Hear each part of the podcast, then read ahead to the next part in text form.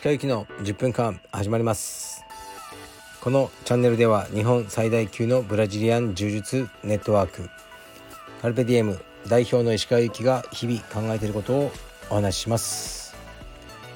こんにちは。皆さんいかがお過ごしでしょうか。本日は8月の14ですね。日曜日です。えー、カルペディエム青山道場は明日から5日間のお休みをいただきます。とね生徒さんはあのね毎日練習されてる方もいるので非常に困ると思うんですけど5日間。すいません。よろしくお願いします。よろしくお願いしますというかまあね、まあ、僕らも休みが必要だってことなんですが、えー、スタッフたちは実家に帰ったりするねやつもいるだろうしあとは別のカルペディエムにえー、っと出稽古にね行くスタッフもいるようです。で道場は明日から内装工事が始まるんですね。本当に少しだけなんですけどマットの張り替えと、え男子更衣室の中が少し変わるんですね。というわけで僕はもう毎日ね現場に行ってまあいろいろチェックしたりしないといけないですね。今日はねあの更衣室内のものを動かしたりいろいろで朝8時から夜の8時ぐらいまでずっとなんかやってましたね。まあなかなかこの道場っていうのはね指導だけじゃなくてこの設備管理がかなり大変ですね。しょっちゅう物が壊れて修理したり新しいものをオーダーしたり内装をしたりねそういうことの繰り返しだなと思いますねだからこう最近は何かですねあのその道場みたいな大きなものを持たないでいろんなねあの場所で自分が好きな時に仕事をできるという職業の人に憧れがありますね。今日はたまたまあのメイクアップアーティストの方と話してたんですけど基本的にはねカバン一つでどこにでも行って仕事ができる海外でも日本でも地方に行ってもっていうのはすごく羨ましいなと思いますね。今日はレターは読まないでフリートークにしようと思います。で今日はですねネットフリックスあ今日じゃないや今日はねずっと本当に仕事してたんですけど昨日はネットフリックスとかを見てましたね僕がたまにあの見るのはえっ、と、ネットフリックスのね、スタンダップコメディを見ますね。で、昨日は、ビル・バーというね、まあ、アメリカのコメディアンの、えっ、と、ね、あの、まあ、スタンダップのコメディーショーを見てたんですけど、もう何本か見てて、で、気が付いたら一番新しいのが、ね、あの、出てたので見ました。まあ、毎回ね何かにこう切れまくるという芸風の人でそんなにね面白いとは思わないけどなんか見ちゃうんですよね。で今回でも見ちゃう理由はあのまあコロナについてとかねこう今の何ですかね SDGs とかそういう問題に対してこうもうズバズバ切り込んでいくところがあの面白いというかやっぱすごいなアメリカはこれ許されるんだという観点でこう見てしまいますね。もちろん彼らもあのね話しながらいやもうこういうことが言いづらい世の中になったって言いながらなんですけどねまあレズビアンについてねまあバカにしたようなことを言ったりとかえー、っとですねねあの、まあ、すごくセンシティブであると思われるね、えー、中絶の問題ですね。妊娠中絶の問題とかにこうね切り込んでいってまあみんながねなんかまあ普通家庭ではね言ってるようなことをまあ公では言えないことっていっぱいあるじゃないですか今の時代そういうのを代わりにねあのまあ代わりにというか言ってるって感じですね。まあ、これが許される許されてるかどうかは知らないですけど、まあ、こうやってネットフリックスにねあのー、で配信されてるわけだからそこがすごいなと思いますね。彼と同じことを日本のコメディアンが言ったらもう明日から仕事なくなるんじゃないかなって思いますね。で何か決まりはないけどそういうことを言ってねもうバーッと炎上とかしちゃうと、うん、もうスポンサーが離れてしまってね、まあ、テレビの番組とかこう事務所とかいろいろ困るっていう構図ですよね日本だと。まあ、アメリカだとそれがないのかなうんみんなやっぱちょっと許容するのかな個人の意見っていうことに対して寛容なのかなと思いますね。で僕はそちらの方があの好きですね。まあ、ビル・バーの意見とは僕の意見はかなり違う面もあの多いんですがうんなんか物の見方がなかなか面白い人だなと思いますね。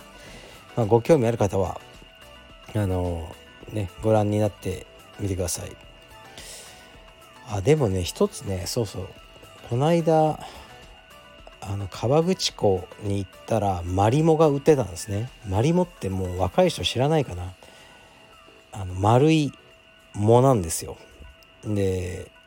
昔はどの家庭にも一つあったんですよね。北海道の湖とあとその河口湖とかにあるのかな。でお土産としてもらったりとかねでなんか、まあ、ただの丸いね物塊なんですけど何かすごいありがたいものとしてあの扱われてた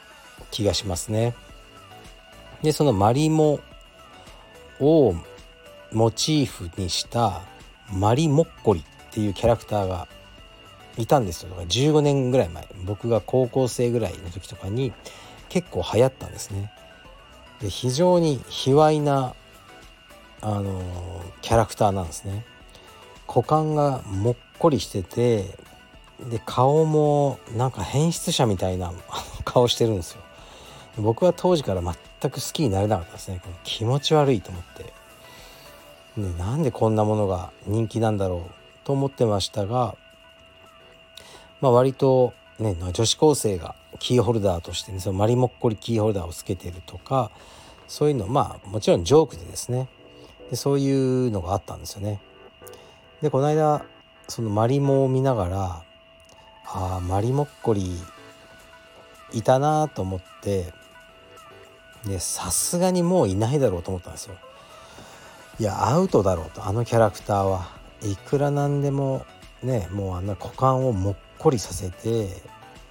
マリモッコリとかでしかもねあのその股間を触るとブルブル震えるやつとかいたんですよ。昔は。でこれはあのアウトだろうな今のご時世と思ってまあ暇暇だったんでちょっと検索してみたんですね。マリモッコリ現在とか言って。そしたらねいるんすよ。まだいるんです。ちゃんと公式ツイッターやってましたね。びっくりしてあまだいるじゃんと思って。うん特に流行ってもないしこうコンセプト的にはもうアウトだろうそんな股間を膨らませたなんかね変質者みたいな顔したやつがね許されるわけはないと思ったんですがあの生き残ってましたね。でもこのツイッターを見てるとなんかやっぱりすごく気を使ってましたね。うん、すごく気を使ったもっこりになっててあのー、そこまでして生き残らなくていいんじゃないかと思ったんですけどなぜかやっぱりこう、ね、生き残りたい、キャラクターとしてでもこの世の中にはアジャストしていかねばならないというあの苦しみを感じましたね。で少し好きになりましたねそういうのを見て。発言がちょっとねマイルドなんですよ。でねこう特定の人たちを刺激しないようにひっそりとこうねもっこり活動を続けている感じでしたね。まあ、でも日本にはこう昔から神社でいきなり男性器とかもう、ね、例えば女性器とかのあがもねモチーフになったモチーフというかもうそのまま超リアルな、ね、男性器がこう木で、ね、彫られたやつとかありますよね。もういくつか見たことありますね。でそれをこう、まあ、弾痕崇拝とか、まあ、女性器を崇拝する文化が日本にはありますね。ああいうのは OK なんですよね。あれはもう宗教その信仰の対象としての男性器は OK っていうわけだからうんまあ僕はあんま好きじゃないですけどねああいうの、まあ、気持ち悪いなと思ってしまうんですけど僕はなぜかそういうまあ信仰があるわけですよね。であのー、マリモッコリも頑張ってそこまで行ってほしいですねあと50年ぐらいマリモッコリ頑張ってたらもうこれはあの八百万の神の一つとしてねあの日本はそういう神をねどんどん重要する文化はあるので新しい神にあのマリモッコリもなれるんじゃないかなとか思いました。はい。なんだか疲れてますね。うん。一人一人であのこれやってるんで。で昨日ライブでえー、っとですねやったんですよライブを。久しぶりに。でもう一人でやるのにこうちょっと疲れたとか言ってたら女性ゲストを